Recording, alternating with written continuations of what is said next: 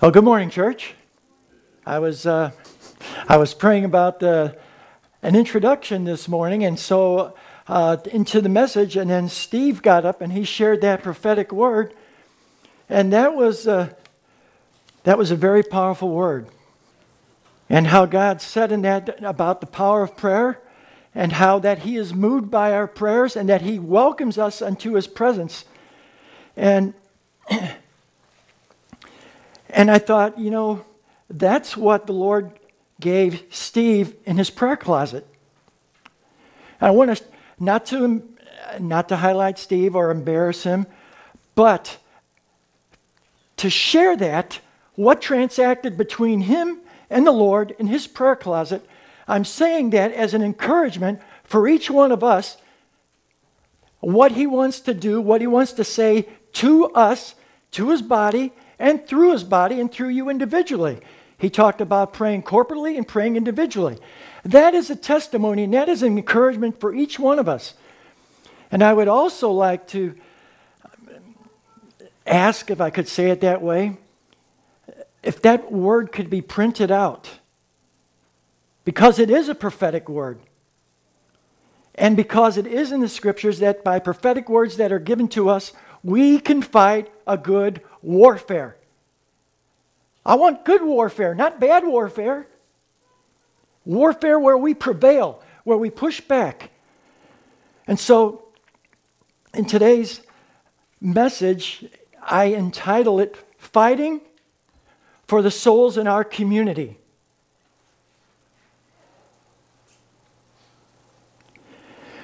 And as I pondered that, there were several different scriptures that came to my mind. And uh, one, maybe that you're not familiar with, maybe you have if you read through Proverbs. But in Proverbs 24, verse 11, it says this Deliver those who are drawn toward death. In the ESV, it says rescue. Those who are drawn toward death and hold back those stumbling to the slaughter. That's a pretty powerful verse. Honestly, I was not I would not have expected to see something like that in Proverbs, but there it is in Proverbs. And that is a pretty telling, powerful, stirring verse. And that speaks of mission. We have been given a mission.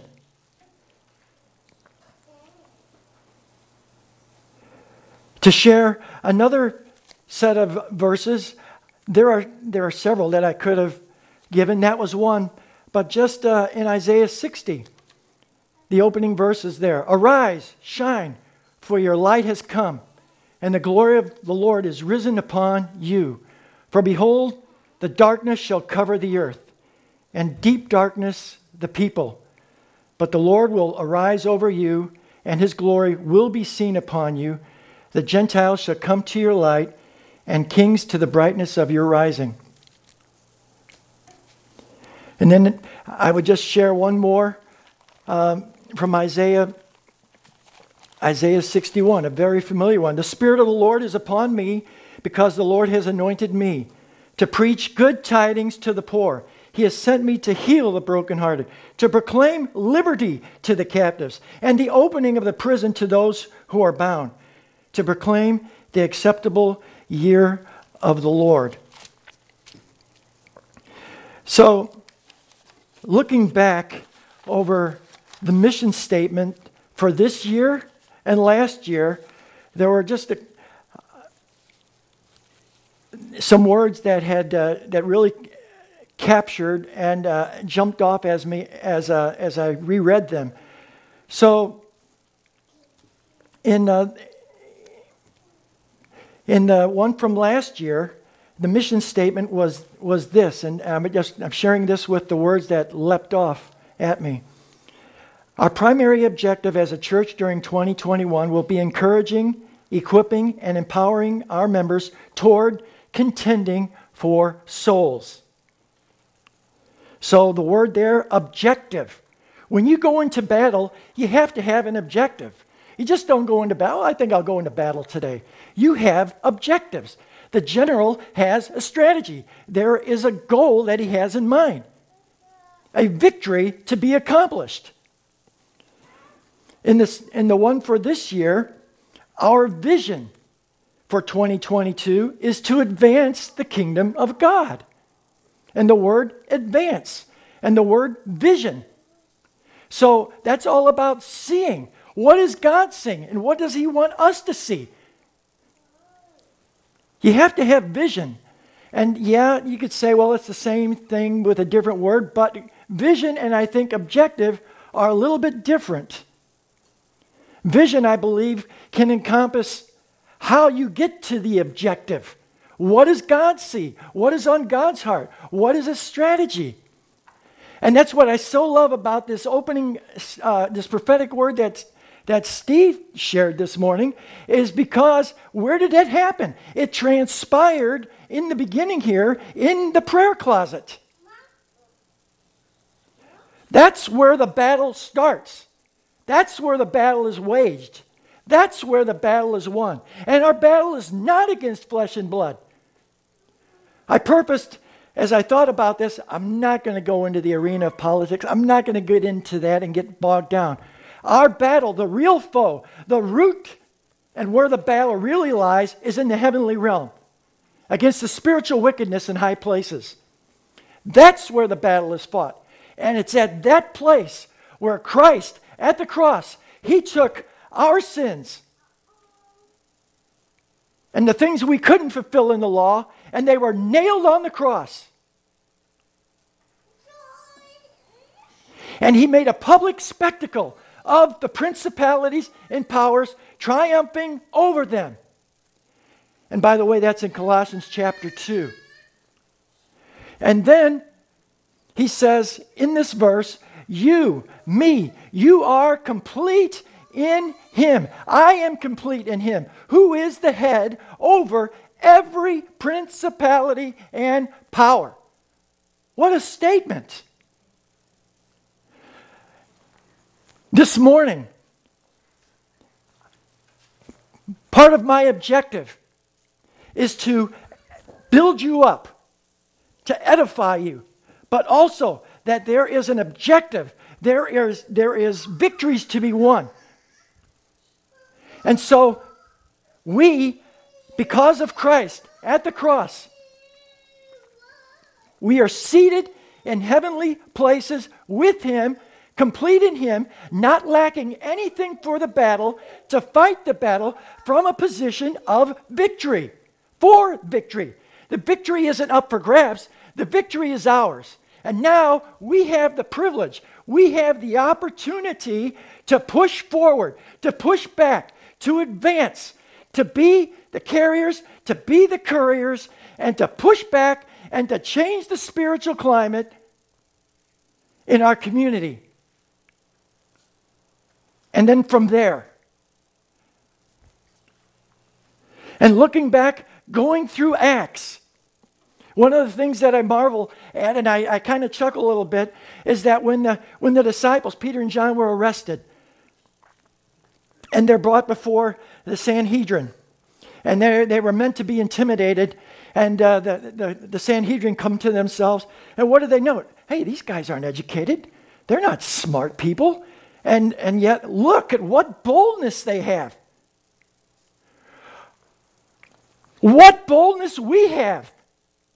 Because the King of Kings has chosen us to cooperate and to go forward with Him to liberate.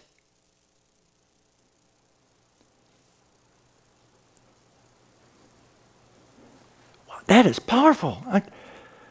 That is life changing. Many people aspire to many things, but I can think of no greater thing than to see a person come to salvation, to see a person set free where they've been held captive by the enemy, where they didn't know the truth and had no clue about the truth. One of the things at the prayer rally that was a week ago that, that Tom shared about millennials, this broke my heart. Millennials born from 1984 to 2002. This group is one third of the adult population. 40% are what George Barna refers to as the don'ts. They don't know if God exists, don't care if God exists, or don't believe that He exists. Seven out of ten claim they are willing to sacrifice their life for something. Three out of four millennials said they are still searching for their purpose in life. And although there seems to be an understanding that they do indeed have a purpose in life, that's a really high percentage who are wondering what that purpose might be. Most millennials reject the existence of absolute moral, moral truth and identify feelings, experiences, and advice from family and friends as their most trusted sources of moral guidance. And the last point here a majority admit to often feeling anxious, depressed, or fearful. They're in our community. And that's just one group. There's more. They're, they're in all walks and all stages of life. But, but this, this is a generation that needs to be liberated. We have an opportunity, just as Jesus did when he came. The people that sat in darkness saw a great light. We are light bearers. We're the city on a hill. We're the lamp that's on a stand. To bring light to the entire room, to bring light every place our foot treads.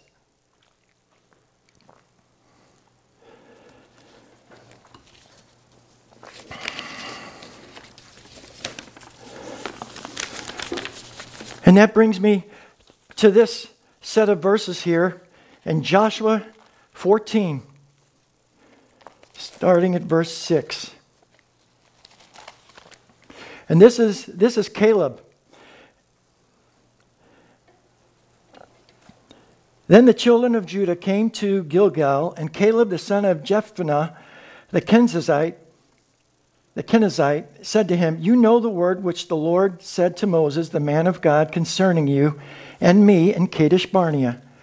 I was forty years old when Moses, the servant of the Lord, sent me from Kadesh Barnea to spy out the land. And I brought back word to him as it was in my heart. Nevertheless, my brethren who went up with me made the heart of the people melt but I wholly followed the Lord my God.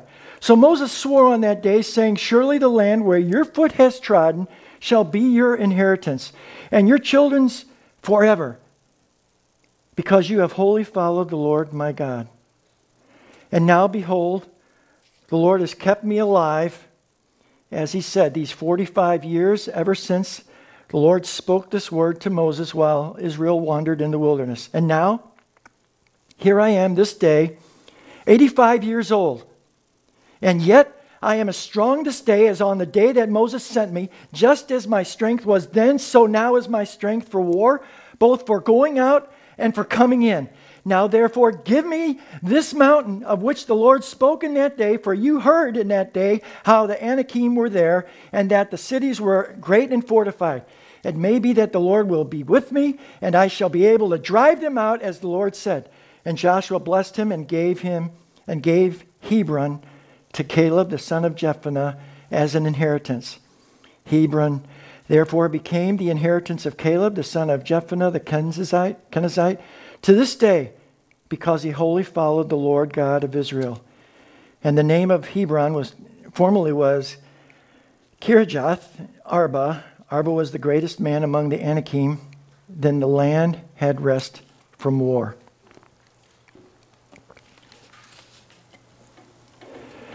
So as I look, as we look at that, that set of verses, there is something that I want us to, for us to see and take hold of.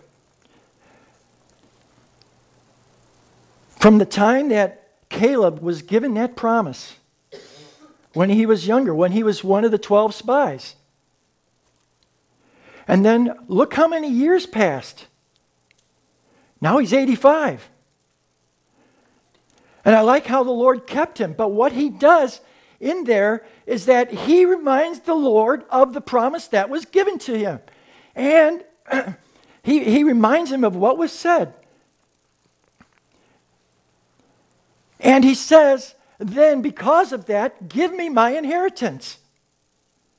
So, in your prayer closet, in your journey with the Lord, what prophetic words has he given to you pertaining to where your sphere of influence, your, our community. where, every, where you tread, your place of work.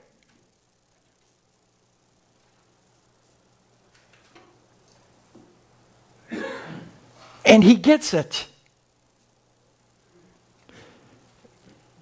There was some time that went off the clock, but God kept him.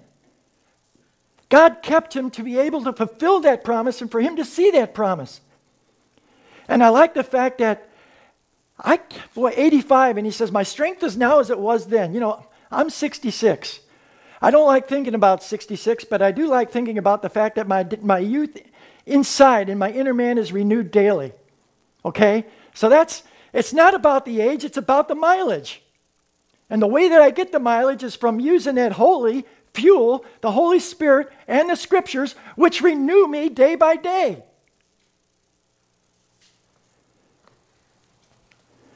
So in the prayer closet, we get filled up for what's required of us that day and what the Lord wants to speak to us that day. And I like that, how he prays. He remembers the Lord, he doesn't forget. 40 years goes by. So I would suspect in that 40 years, he's, he's reminding, he's thinking it, he's, about, he's thinking about it. Because when he's 85 and, and here we're at this point in time, what does he do? Give me the inheritance. You kept me alive. I'm reminding you of your words. Can we talk to God like that? You better believe we can. In the New Testament, the parable of the friend coming at the friend's house at midnight. What does he do? Hey, I need bread. You've got it. I need it. I need it for this hour. I need it for what's going on. I need it for the situation at hand.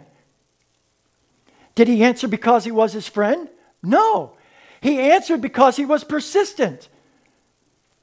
And for him, 45 years later, at 85, to sit there and say, God, I hadn't forgotten. I'm reminding you, today's the day. And God answers. It's granted to him. It's an amazing thing. So not only is there prayer, but there's persistence. Think about this widow in, in, in Luke 18 1. Um, I like the way it starts. Luke 18 1. Men ought always to pray and not lose heart. That energizes my battery. Because I don't know of anybody here that doesn't at some point in lost time lose heart. Anybody lose heart? Anybody get discouraged? Anybody get dismayed? Yeah. Well, guess what? Who is the glory and the lifter of our heads? It's Jesus. And what does he say? Men ought always to pray and not lose heart. So even if you were at the place of being discouraged or dismayed, there is a promise there by the one who is the author and the finisher of your faith and my faith that says, Come to me. And I believe in that prayer closet, when you're honest, maybe your hands are drooped and you can't go another step, but something happens when you come to the one in your weakness who is your strength who is your sufficiency, who is your all in all and my all in all, and says, Come to me, all you that are weary and heavy laden. And I believe in that time with him, we rise up and we do not lose heart to go forward. And so this elderly woman, this, this widow, comes before this judge. And she doesn't stop. Doesn't matter how much time come, goes off the clock. She keeps coming back, coming back, coming back, coming back. And then finally, the judge says, Man, this gal's going to wear me out. So I'm going to give her what she wants. And then that parable ends up with when I come back, will I find faith on the earth? I'm telling you, we will. He will, because He is the author and the finisher of our faith. And if we give Him permission, like we sang in the song tomorrow, this morning, to search our hearts, to keep our hearts right with Him, that He will lead us in the path, in the way of everlasting life. It doesn't stop that. Search your heart, there's sin. That's not the end of it. It's the idea of, of going forward, of staying on the right path. And why is that? Because He is the way, He is the truth, He is the life. All of that in big, bold, huge, gigantic letters every moment of every day.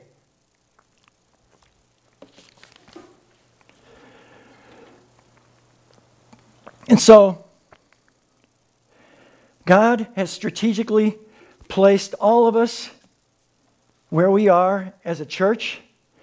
And I just, I want to say, uh, for me, uh, or those out, uh, or, uh, out there, our places of work.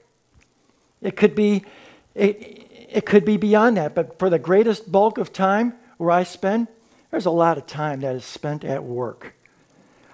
I'm not a mathematician, but I know that there's a lot of time that's spent at work.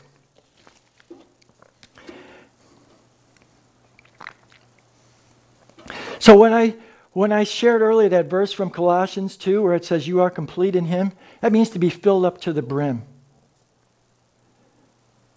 Up to the top. To be supplied liberally. And so Just wanted to share a couple, uh, another quote here from, from the uh, Pete Greig, the uh, Red Moon Rising, and this was a quote that was shared at the last prayer rally, prayer rally. Prayer requires persistence because it is also an act of warfare against the spiritual forces of evil in the heavenly realms. Such prayer reverses the fall in which Adam asserted his independence. In it we say, Not my will, but yours be done. We fight with God to liberate enemy occupied territory, knowing that while the victory is certain, the length of battle is not.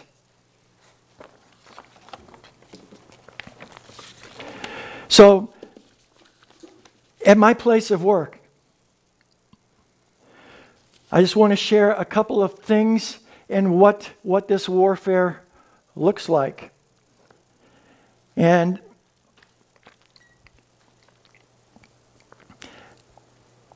Let me begin by saying that at my place of work, it, be, it, ha, it begins with prayer. And I pray, Jesus, be thou my vision this day. Be my anointing, wisdom, and competence to be able to do my work, but then also to be ready, to be ready for what you bring across my path and what transpires in this day with people. And um, so, one of the things as I was as I was praying about this here, and that the Lord uh, told me, He said, You've built many bridges. So I want you to think about bridges. Bridges are not an automatic overnight thing. You just pop up a bridge, there you go. It doesn't work that way. When you build a bridge, you're taking time to connect. I'm taking time to connect with a person. I'm taking time to find out what's important about to them. I, I find out about what makes them tick. I find out I find out, you know, what's going on in their, uh, you know, the right questions to ask, okay? To dig deeper. And uh, so along with the along with the conversation, along with the taking of time to get to know them, and specific acts to help them out with their work. And it may be even something as a simple act of kindness. It may even be an act of boldness and say, Hey, can I pray for you? I can really see you're disturbed. That something's really troubling you. I've seen it at my work with even people crying tears. And then the Lord saying, Go over and pray with them.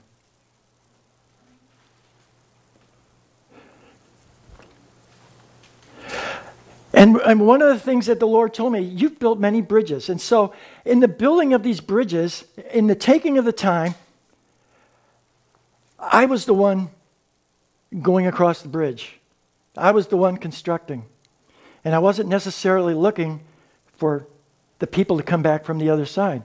But I was the one building the bridge and going across the bridge. Now, the Lord said, The time has come. The time has come where the, you've built this bridge and now the people are going to start walking back to you.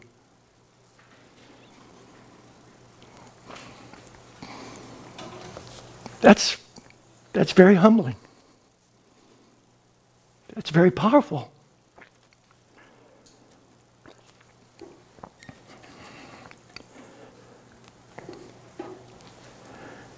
Galatians chapter 6, verse 9, it says, Do not be weary in well doing, for in due season you will reap.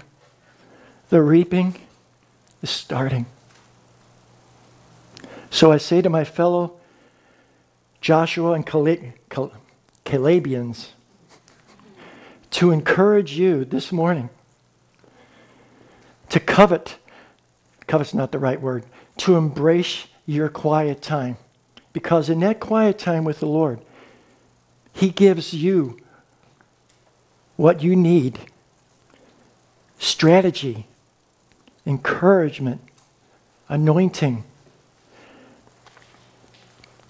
the right words to say. I tried, I tried to remember all the names of the different people that the Lord brought to my mind that have come to me.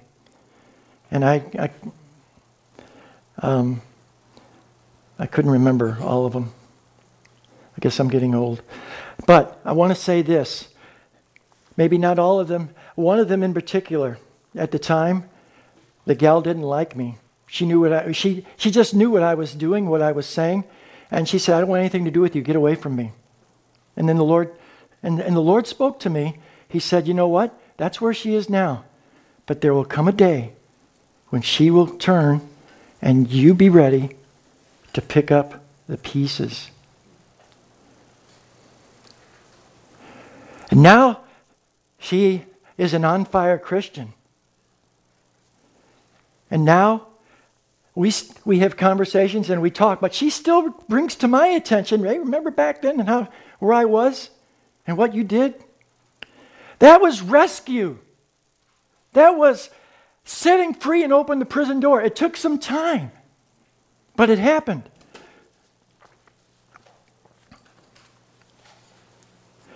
And there's times when she's she will talk and she'll still come to me with prayer and, and uh, i'll share a thought with her and she said you know what? That was exactly what i was just thinking about. How did you know that?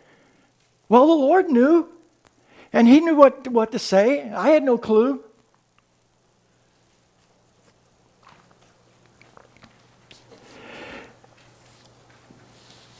So what we do the labor the rescue mission is not in vain And uh,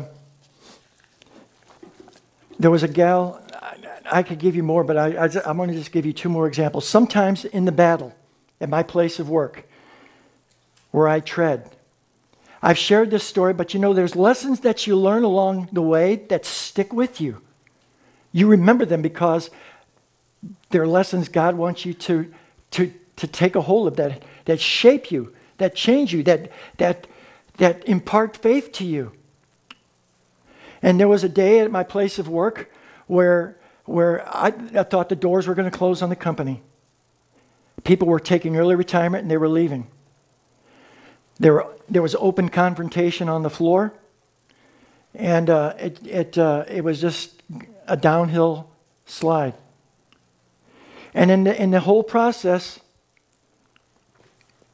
there came a place, there came a day, and while it took some time, the Lord said, you speak to the mountains and command them to be removed. And some time went off the clock, just like, like Caleb here. Some time went off the clock. And I reminded the Lord of what He told me because this was out of my hands. And other people got involved. But the fact of the matter is, I reminded the Lord of what He told me. And, and as the person was that was in charge over our company came in, he wanted to give them opportunity to correct their wrong, which I thought was really an amazing thing. Honestly, I was at the place where I was saying, off with their heads now. They've done too much damage. But I'm glad he had patience. But the fact of the matter is, God told me, speak to the mountains, and that day, suddenly, it came and it happened. That was rescue again because many suffered. And now, with the current leadership that's in place, I will tell you unashamedly that the vice president is a Christian and that there are, are other Christians now that are in the workplace. And we're fighting together, pushing back against the darkness. The VP himself does prayer walks through our company. That's an amazing thing. And by the way, I get to play chess with him. I, I, that's just a fringe benefit, but I should let him win. oh, you're a great VP, Tim, in case he's listening. Oh, oh okay. So, in closing, I just want to I want to share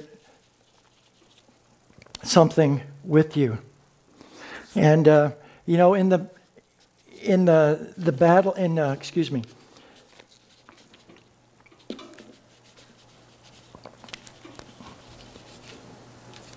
With uh, with Nehemiah, and when the when it looked like the battle was long, or the you know remember in Nehemiah chapter four when they're rebuilding the walls, and the enemy was coming from all different sides and trying to to discourage them and dismay them and stop the work and to put in their head the mindset, don't you even think about going ahead with the work of the Lord. And Nehemiah, and this is a great prayer point. Remember the Lord who is great and awesome. That is a great place to start in prayer. Remember his attributes, remember his names, remember who it is that's called you into the fight. Remember the supreme commander and chief of the universe, the King of kings and Lord of lords, who sets you free so that you could go and set others free and that you can share with them what the Lord's done in you and pass it on to them. Remember the Lord who is great and awesome.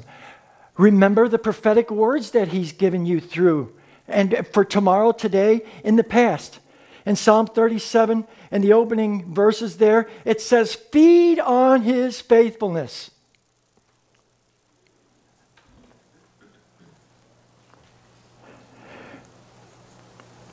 And then,